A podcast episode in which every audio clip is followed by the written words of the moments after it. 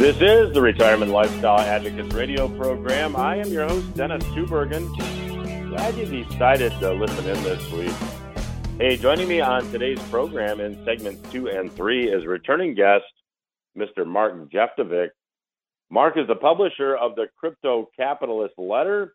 I'm going to uh, chat with Mark about his take as to the worldwide move away from the dollar and how it plays out in his view and what you might think about doing to uh, put yourself in a position to prosper from such a move.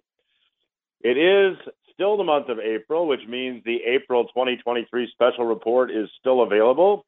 If you have not yet requested it, go to requestyourreport.com and let me know where to mail the report, and I will mail it to you. It is titled Five Forecasts for the Economy and Investing Markets. In the report, I uh, interview four experts on where the economy and investing markets go. I give you my take as well. And when you request a report, Five Forecasts for the Economy and Investing Markets, I'll also be glad to send you a copy of my revenue sourcing book. The revenue sourcing book contains a retirement planning strategy for today's economy. I'll also send you a copy of the Social Security Maximization book. So a big box of information is yours for free and without any future obligation. All you need to do is visit the website, requestyourreport.com. So the question, of course, is where do we go from here, economically speaking, and where do investing markets go from here? And back in 2014, when I wrote the book New Retirement Rules, I talked about the fact that we would likely see inflation followed by deflation. Now, all one needs to do is study history, and you know that this cycle has repeated itself time and time again uh, throughout history.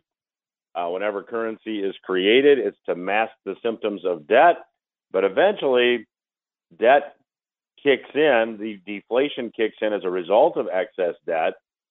And when we see deflation, we see the prices of financial assets fall. So, in this segment, I want to talk a little bit about where we are in that cycle presently. And when I sat down to write the May You May Not Know report, I did some research as to where debt levels are now compared to different points in the past. Now, this is important, an important analysis because debt consumes future production. And I want to explain what I mean by that the U.S. economy is dependent upon consumer spending. Consumer spending comprises about 70% of the United States gross domestic product or economic output. So the economic health of the United States is dependent upon you and I going out and spending money. At least 70% of gross domestic product is dependent upon you and I going out and consuming. Now, as debt levels go up, and we'll just look at debt levels at a household level. If you take on some debt and you have to now make payments to service that debt, you have to make principal and interest payments, say you buy a new car, that means that you've got less discretionary income in the future as a result of taking on that debt. Now, the same thing works collectively when you look at the entire economy the more debt that exists in the private sector, the more of tomorrow's production that is consumed today, and the less discretionary income a consumer or consumers as a group have to spend. Now, we've had not only high debt levels, but inflation is also consuming a lot of this discretionary income, and the economy is starting to feel it. So the question is Is deflation now beginning? Well, if you take a look at stock performance last year, you'd have to say so. If you take a look at real estate now slowing, particularly commercial real estate, you'd have to say that that is the case. But when you go back and compare private sector debt levels today to the level of private sector debt that existed in 1929 at the onset of the Great Depression, there are some very, very strong similarities. Now, I'm not bringing this up to be an alarmist. I'm bringing this up to make you aware of the level of debt that exists and how it's likely to impact the economy moving ahead. Now, if you go back to 1929 and look at U.S. gross domestic product, which is really economic output, it's the total of all goods and services uh, that the U.S. economy produces. GDP in 1929 was 105 billion dollars. A billion dollars in 1929 was a lot different than a billion dollars in 2023. Now, total private sector debt levels at that time were about 150 billion. So 150 billion dollars in private sector debt divided by 105 billion dollars of economic output and we've got a private sector debt to GDP ratio of about 145%. So in other words, private sector debt was between 1.4 and 1.5 times economic output. Now, as I've already stated in this segment, debt is a drag on economic growth. Debt requires that payments be made out of current production, which leaves you less current production to spend today. And certainly, when one looks at what happened to economic output in the United States, while in 1929 gross domestic product was 105 billion, by 1933 gross domestic product fell to 57 billion while private sector debt was still at about 120 billion. So at the height of the Great Depression, we saw a debt to GDP ratio of more than 2 to 1.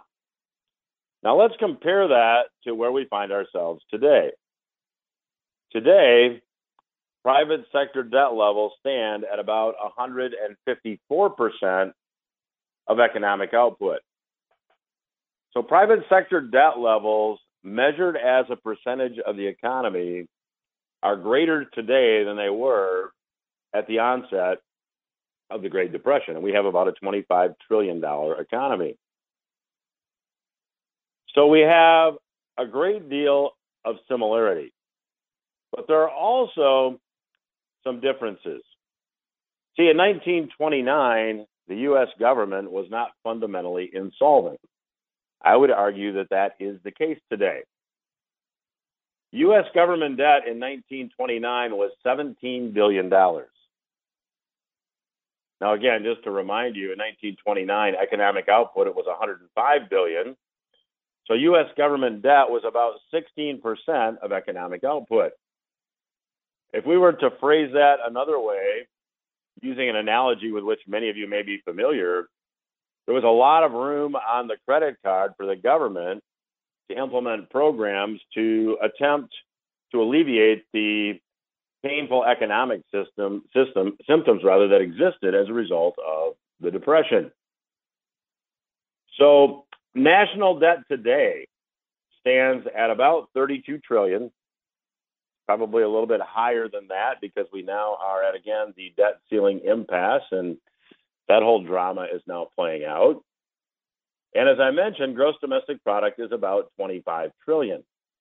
So that's a government debt to gross domestic product ratio of about 130%.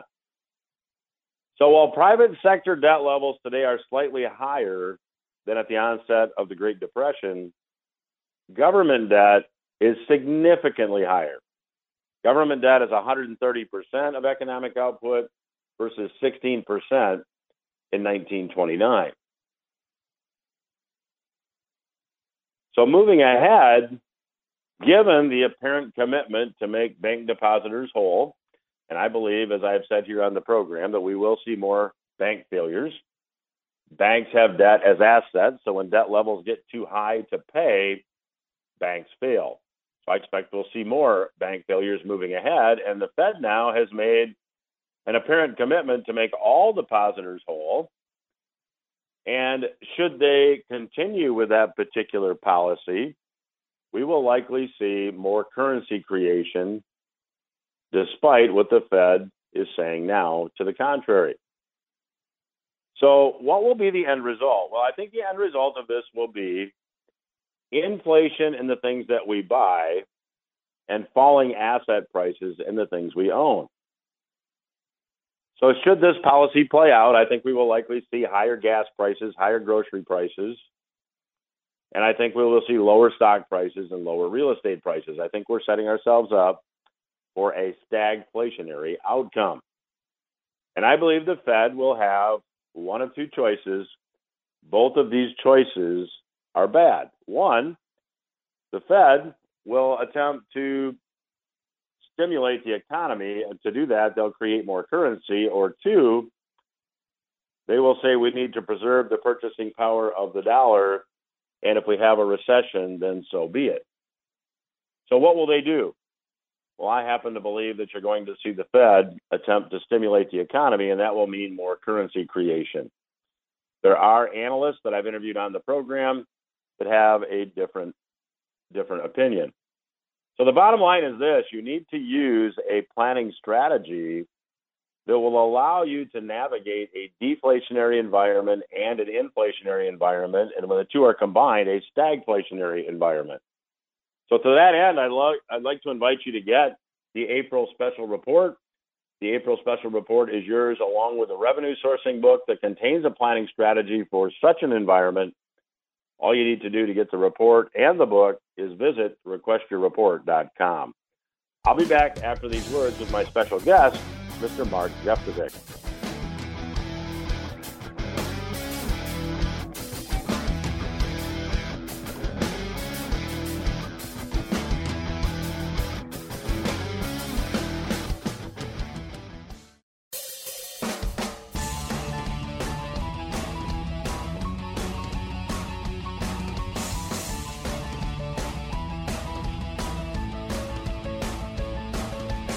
Welcome back to RLA Radio. I'm your host, Dennis Tubbergen.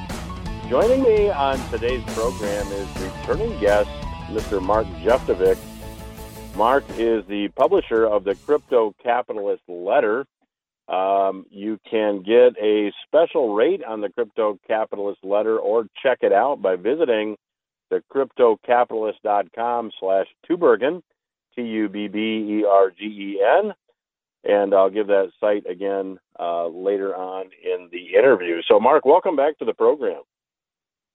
Hey, Dennis, thanks for having me. It's always nice to talk to you. So, Mark, uh, let, us just talk a bit about the Crypto Capitalist Letter. Uh, what motivated you to, uh, to, to, to found the publication? Um, what what uh, what what's really the uh, motivation behind uh, Mark uh, publishing the Crypto Capitalist Letter, and what can listeners and, and, and readers hope to learn? Sure. Well, I've always liked the information publishing business, especially in the financial sector. I've been reading newsletters like the Daily Reckoning and uh, Early to Rise since the late 90s. And I always just loved getting quality information outside the mainstream, sort of contrarian, not toeing the line of just the prevailing orthodoxy, because I found that that's been wrong for the past bunch of decades. And like a lot of people under lockdowns, I just started something on the side to keep my sanity. And I started writing about uh, Bitcoin and cryptocurrencies and a lot of these crypto stocks that I were finding that were trading at really low multiples, even though cryptos at the time were heading to all time highs. And I just thought that this is a real mismatch in an asymmetric trade. And I started writing some reports on it and I started assembling my newsletter. And it just kind of took on a life of its own. So it's become, you know, a, a, a, an ongoing concern. We started our third year uh, last month, and it uh, it's been going great.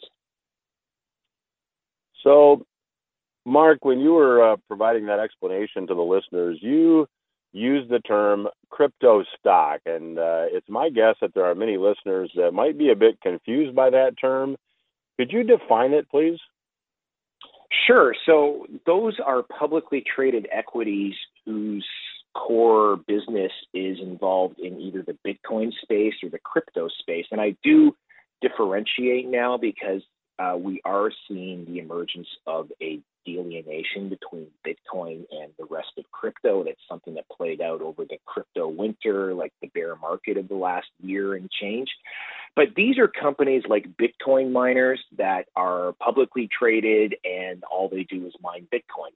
There are publicly traded crypto yield farming companies that just do things like hold a basket of cryptocurrencies and earn their uh, their income from running from staking those cryptos or from from providing um, you know lending activities on those cryptos. And then there's there's even publicly traded crypto exchanges now like coinbase is sort of the the, the 800 pound gorilla in the space so this sector has become a very real sector here in Canada, we even have like straight ETFs on Bitcoin, Ethereum, and a few other cryptos. In the States, there is only futures ETFs. That's an ongoing battle, but I think a, a Bitcoin ETF is just a matter of time in the US. And so these this is an entire sector that's being represented in the stock market and the equities markets and on ETFs and mutual funds. And it's a real it's a real asset class that's not going anywhere soon, except up. so Mark, there's a, a, lot of talk here on the program. We've discussed it uh, w- with other guests in the past that uh, there seems to be this agenda worldwide by central banks to issue their own digital currencies. They're called central bank issued digital currencies. Uh, so, assuming that, that banks continue to, to, to, move along those lines, and you know the the, the Fed uh, has stated that's a, a goal. Um, it seems that the, the politicians and policymakers are probably going to do what they can to attack the private cryptocurrencies because they're competition. So, what's your take on the viability of central bank issued digital currencies, and how does that affect the private cryptocurrency uh, world moving ahead? Sure. Well, this is a, a major theme in the newsletter. We have a section every month in the month end review on central bank digital currencies. We keep a very close eye on this. And for one, we've noticed that pretty well every cryptocurrency project that has done a public launch has flopped. There has not been widespread public acceptance of these cryptocurrencies. Two, they're still a long way off in the US, in Canada, in most G7 or G20 nations. They're still in the planning phases, still issuing white papers and, and jockeying for different policies. This is not something we're going to wake up tomorrow and there's suddenly a CBDC that's taken over the entire banking system. Uh, and, and for that reason, I actually think that they will end up deploying CBDCs on some kind of crypto that already exists. And I've written about this at length as well um, over on my Bomb Thrower blog, which is a free blog. Anyone can read that. And my guess is it's going to be Ethereum is my front runner for the base layer, the dial tone for central bank digital currencies. And the reason I think this is because the global financial system is imploding, unraveling. It's kind of blowing apart at a rate faster than the world's central banks can actually design and develop and implement the CBDC from the ground up. Will they supplant uh, these private, decentralized uh, uh, cryptocurrencies and Bitcoin? Not a chance. It's just not going to happen because uh, the incentive structure is such that the central bank digital currencies are going to evolve into de facto social credit systems, whether they're designed that way or not. And private wealth is simply not going to store itself inside a system where that wealth is outside of their control. Like fiduciaries and allocators, they're just not going to take their retained earnings and their savings and their and their um, endowments and put them into something where somebody else can type a keyboard and just make it vaporize. It's just not going to happen. So I think both of these systems are going to coexist in parallel. I call this scenario the great bifurcation, um, almost like a monetary apartheid, because CBDCs are going to be the rails for things like universal basic income. They're going to, as I say, morph into social credit systems And you know, let's face it, a lot of people, the way they went along with everything under under the COVID years, they're they're going to like it. They're going to say, "Hey, this is great. I get free money on my phone every month. I just have to spend it by the end of the month, or it goes away, and I get extra points if I lower my carbon footprint." And and and some of these people, their lives are going to be gamified and dictated by the confines of these CBDC systems, and they're going to like it. But you know, a meaningful chunk of wealth and capital in the world is not going to go inside those systems. They're going to build up outside those systems, and and that's going to be hard assets. It's going to be things, you know, real assets like real estate, gold, silver, money, income producing businesses, and Bitcoin, and to a other extent cryptocurrencies in general. And so I call that, you know, the great bifurcation. There's going to be this divide and a lot of the capital in the crypto world is has is going to have no intention of ever going back into fiat world. And the CBDCs are really just this this runway to extend the fiat system by a couple of decades and and try and maintain as much control as possible over as large a chunk of the population as possible. But it's not going to it's not going to neutralize Bitcoin and cryptos. It's if anything, it's going to incentivize their adaptation.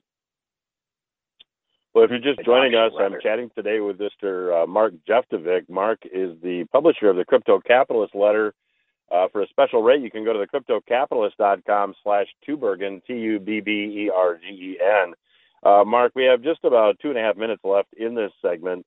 Um, you had mentioned, uh, I think the, the, phrase you used was the global financial system is imploding. We certainly saw, uh, you know, the beginnings of that. Uh, I, I, share your view, incidentally with uh, Silicon uh, Silicon Valley Bank, Signature Bank, Credit Suisse. Uh, we're starting to see cracks in the uh, in the banking system. Uh, is it your view that we're just getting started here and there's more to come?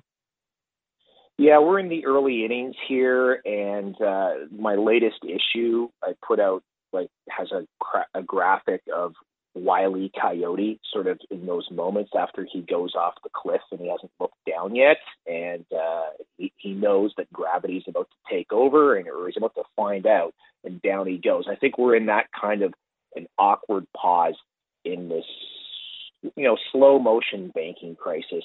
What was telling was how fast that banking crisis unraveled um, when it when it started we weren't measuring it in weeks and months the way we were the let's say Cyprus back in 2013 or the the euro crisis played out over a year. This this happened at internet time and it played out over 72 hours and suddenly you saw all kinds of frantic actions by the fed and central banks to shore things up uh, the taper got thrown out the window in 48 hours they added back at like 75% of the taper in in in hours, and suddenly all the FDIC deposits were insured. Uh, were going to be covered. Covered with what? With printed money, of course. And so it, it just happened with blinding speed. We're in this. We're levitating right now before the next round kicks in because every every dose of medicine for this this financial system that's imploding is just making the financial system more likely to implode. It's making it sicker. So that's that's where we are, and who knows where the next where the next systemic shock is going to come from. Well, my guest today is Mr. Mark Jeftovic. You can subscribe to his Crypto Capitalist letter or learn more at the cryptocapitalist.com slash Tubbergen. I will continue my conversation with Mark when RLA Radio returns. Stay with us.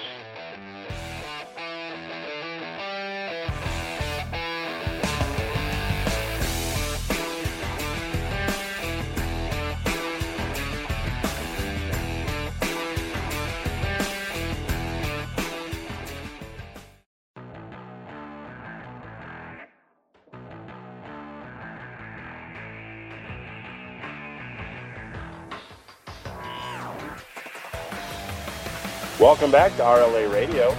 I'm your host, Dennis Tubbergen. I have the pleasure of chatting once again on today's program with returning guest, Mr. Mark Jeftovic. Uh, Mark's a very bright analyst uh, in the crypto space.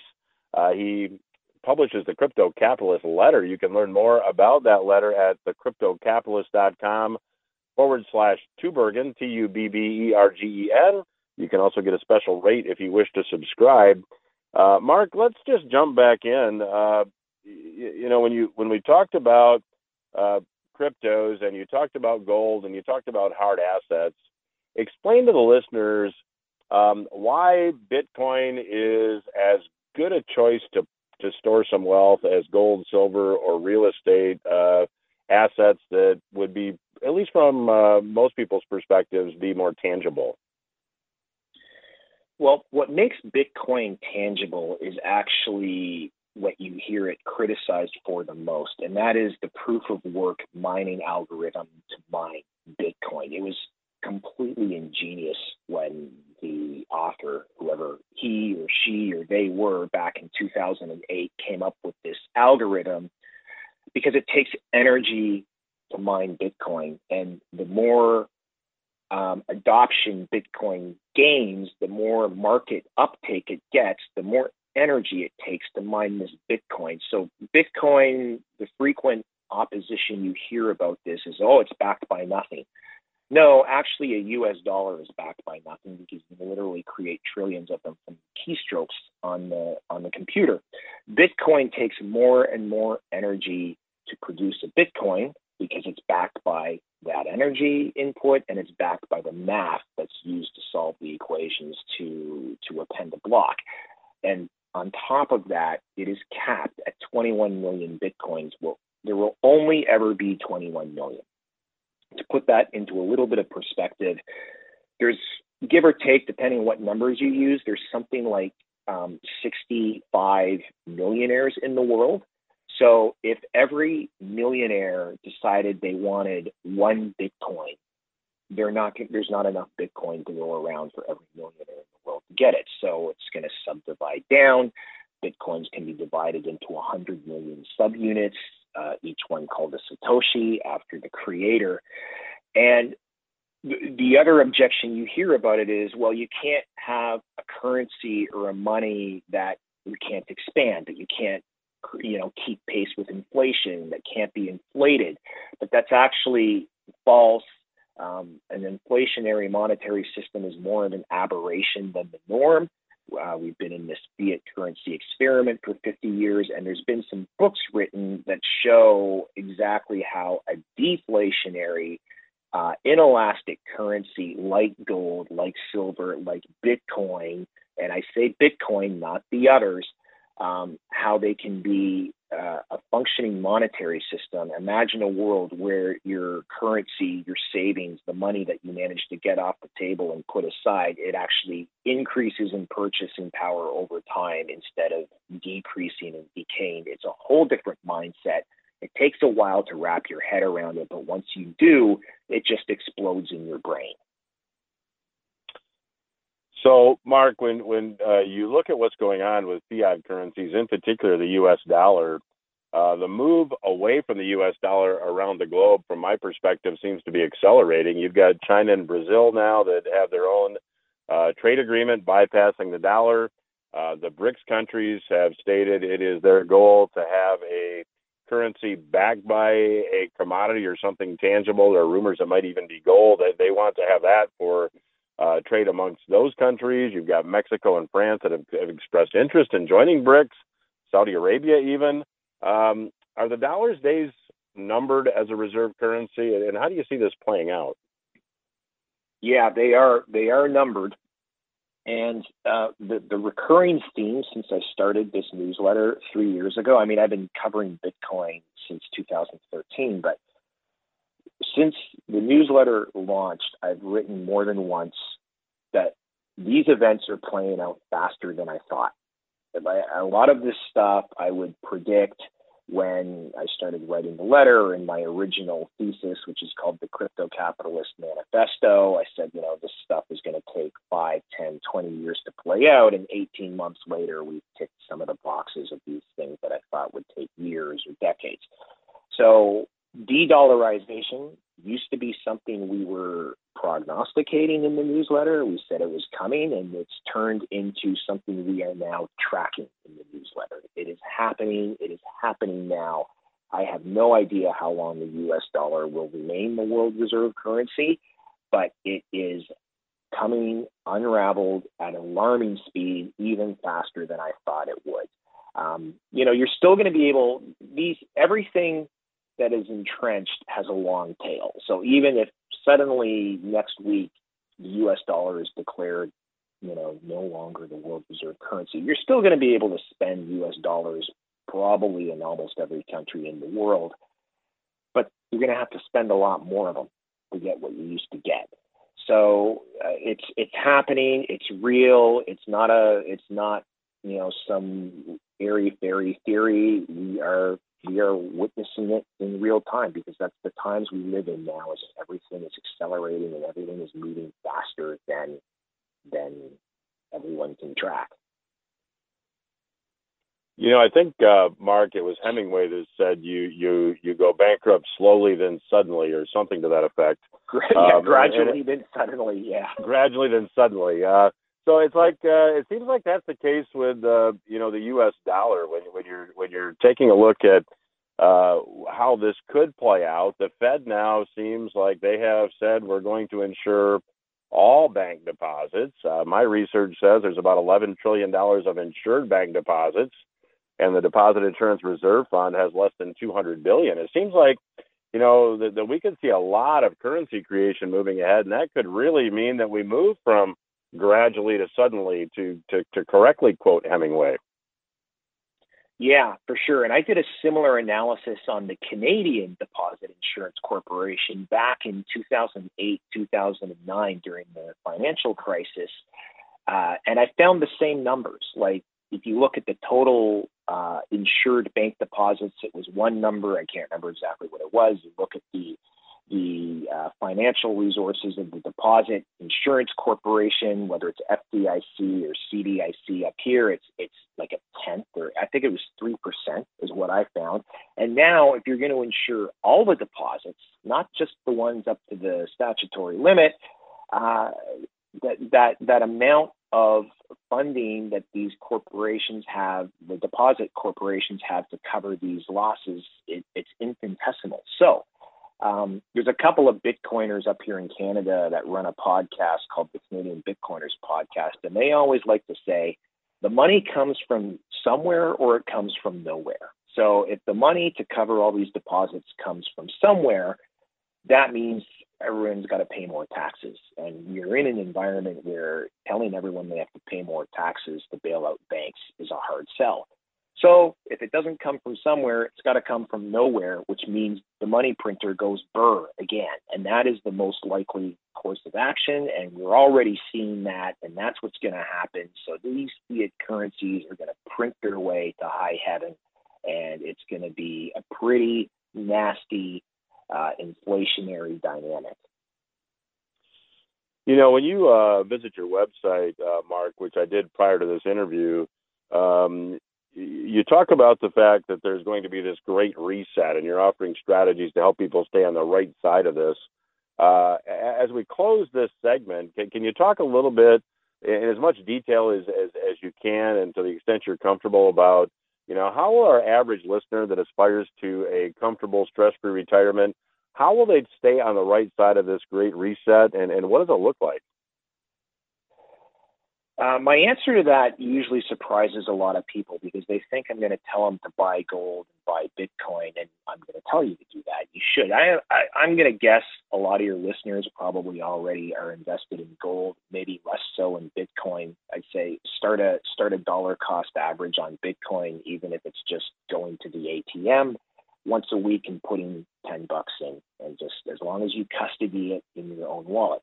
But my main answer, the surprising part of the answer is I tell them to get into business, either like a side hustle or um, start a business in your core competency or buy one that already exists and you start a business that you can scale over time to diversify your reliance on the economic system. And then in that business, you start accepting Bitcoin and cryptos as a payment method. And then you just stack those Bitcoin and cryptos.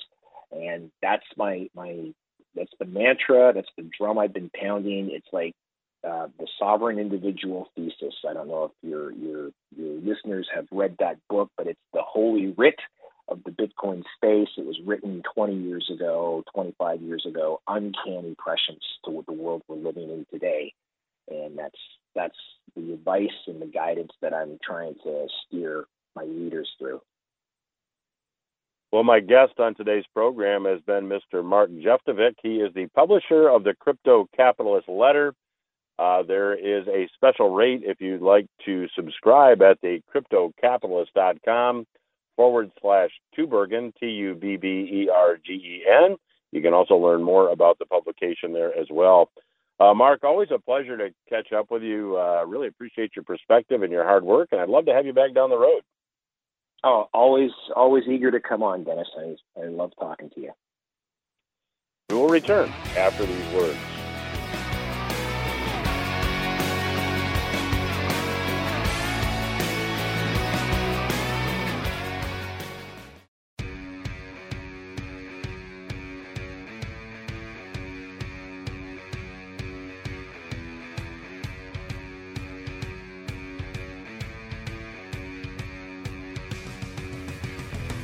This is the Retirement Lifestyle Advocates radio program. I'm Dennis Tubbergen, your host. Thanks again to Mr. Mark Jeftovic for joining me on today's program. It is April, so available to you is the April 2023 special report. The special report is titled Five Forecasts for the Economy and Investing Markets. I'll be glad to send you a complimentary copy of this report that contains forecasts from four experts, as well as uh, some insights from me as well, tying all these opinions together. I think you'll find it to be valuable. Go to requestyourreport.com. I'll be glad to send you a copy. When you do request that report, I'll also be sending you a copy of the revenue sourcing book that contains a retirement planning strategy for today's economy. You'll also get a copy of the little black book on Social Security maximization. So, all that information for free We'll be glad to send it to you. Just go to requestyourreport.com. Let me know where to send it, and we will be glad to get it out in the mail to you. You know, in the first segment, I talked about the fact that private sector debt levels in the economy now mirror, as a percentage of economic output, the private sector debt levels that existed in 1929. I also pointed out there was one difference between now and 1929, and that is the level of government debt that exists. Government debt is currently about 130% of the economy. In 1929, it was about 16% of the economy. So in 1929, to be candid, the government was not broke. So I believe we're going to see this cycle of inflation followed by deflation, but we will likely see some of each as we transition. I believe we're going to see a stagflationary environment that will result in higher prices on the things we buy and lower asset prices on the things we own. And it's starting to seem that we're seeing some cracks in the commercial real estate market. Patrick Carroll, who is the CEO of the real estate investing firm Carroll, was recently interviewed by CNBC. And he said there are some areas of the commercial real estate market that could remain intact, such as multifamily housing, but he suggested that offices and hotels could be, quote, destroyed, end quote, as banks now tighten credit they're not as eager to loan money. And Mr. Carroll says it's going to be ugly. It's going to be at least as bad as 2008 or 2009, he said. Now, one of the issues, Mr. Carroll states, is that commercial mortgage debt held by banks, as it now matures and needs to be, be refinanced, the conditions in the lending market are going to be much tougher. He also added that about 80% of outstanding commercial property debt is held by small and medium sized banks. He suggested that sellers have not yet realized how much their properties have lost in value. He said they're not yet willing to dump their properties at bargain prices because they haven't yet felt enough pain. But he suggested they're going to start feeling the pain, and he said, quote, these lenders are screwed. He said there will be one and a half trillion dollars in commercial real estate debt that will come due in the next three years, and that'll have to be either refinanced or renegotiated. And that will likely lead to more trouble in the banking sector. And of course, the, the last three years have brought many companies to the realization that their workers don't need to be employed at a central office location. So, one of the things contributing to the commercial real estate crisis is the fact that many companies now are closing down their office space because they don't need it. And secondly, the fact that the Fed is increasing interest rates is making it a lot more difficult to maintain uh, a, a bubble in asset prices because, as we have discussed in the past year on the program, you cannot have an asset price bubble unless you have easy credit. Now, the Epoch Times recently ran an article that dug into this, and the article was written by a Canadian citizen who spent some time working on Canada's version of Wall Street, which is located in Toronto at the corner of King and Bay Streets. Now, at one time, this was a very bustling area. However, he said now, three years after the lockdowns, offices there are about half occupied. The pre 2020 crowds who ate and shopped in the underground area beneath the towers are far smaller. In fact, he states before the lockdowns, the underground was so overcrowded, if you were an introvert, you were in sheer panic. And the changes in the Toronto financial district, he said, really mirror the story of most downtown cores of major cities across not North America, if not the entire industrialized world. Now, certainly, when you look at what's going on in San Francisco, Coldwell Banker, the real estate company, recently did a study. San Francisco's office vacancy rate just hit a record high of 29.4%. Can we just say 30%? Software giant Salesforce recently put the last of its San Francisco office space up for sublease the company is letting 7,000 employees go. This is a third contributing factor to the decline of commercial real estate, and that is a high level of layoffs that are taking place.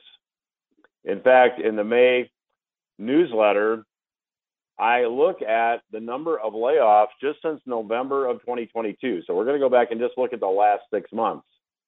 In the last six months, Amazon has laid off 27,000 employees. Meta laid off 21,000. Google has laid off 12,000 employees. Microsoft, 10,000 employees gone. Salesforce, as I just mentioned, 8,000 employees uh, plus more planned. Dell laid off 6,700 employees. Twitter, 80% of their employees gone. Uber, 30% of employees gone. Coinbase, 25%. Robinhood, 23%. Snapchat, 20% of their employees gone. Open Door, 22% of employees gone. Intel laid off 20% of employees. Glassdoor, 15%. And Zoom, also 15% of employees laid off. Now, if you just look at layoffs in 2023, Tech layoffs now in 2023 have now exceeded 170,000 employees laid off. Since January of 2022, we're very closely approaching 350,000 tech employees that have been laid off. Now, if you're wondering how that compares to historic levels of layoffs, this is the biggest wave of layoffs we have seen since 2001 more layoffs than we have seen at any time in the last 22 years. So we're starting to see signs of deflation emerge, and we're starting to see some validation in this forecast of inflation in things that we buy and deflation or falling asset prices in things that we own. If you'd like to learn more, I would invite you to get the April 2023 special report titled Five Forecasts for the Economy and Investing Markets. In the report, I interview four guest experts that uh, whose opinions I admire and respect, and I combine uh, those opinions with uh, my own perspectives and give you some strategies to consider moving ahead. To get the report as well as the bonus information, visit requestyourreport.com. The website again is requestyourreport.com. Let me know where to mail the report and the books, and I'll be very glad to do so. That's my program for this week. Hope you got something you can use. I'll be back again next week.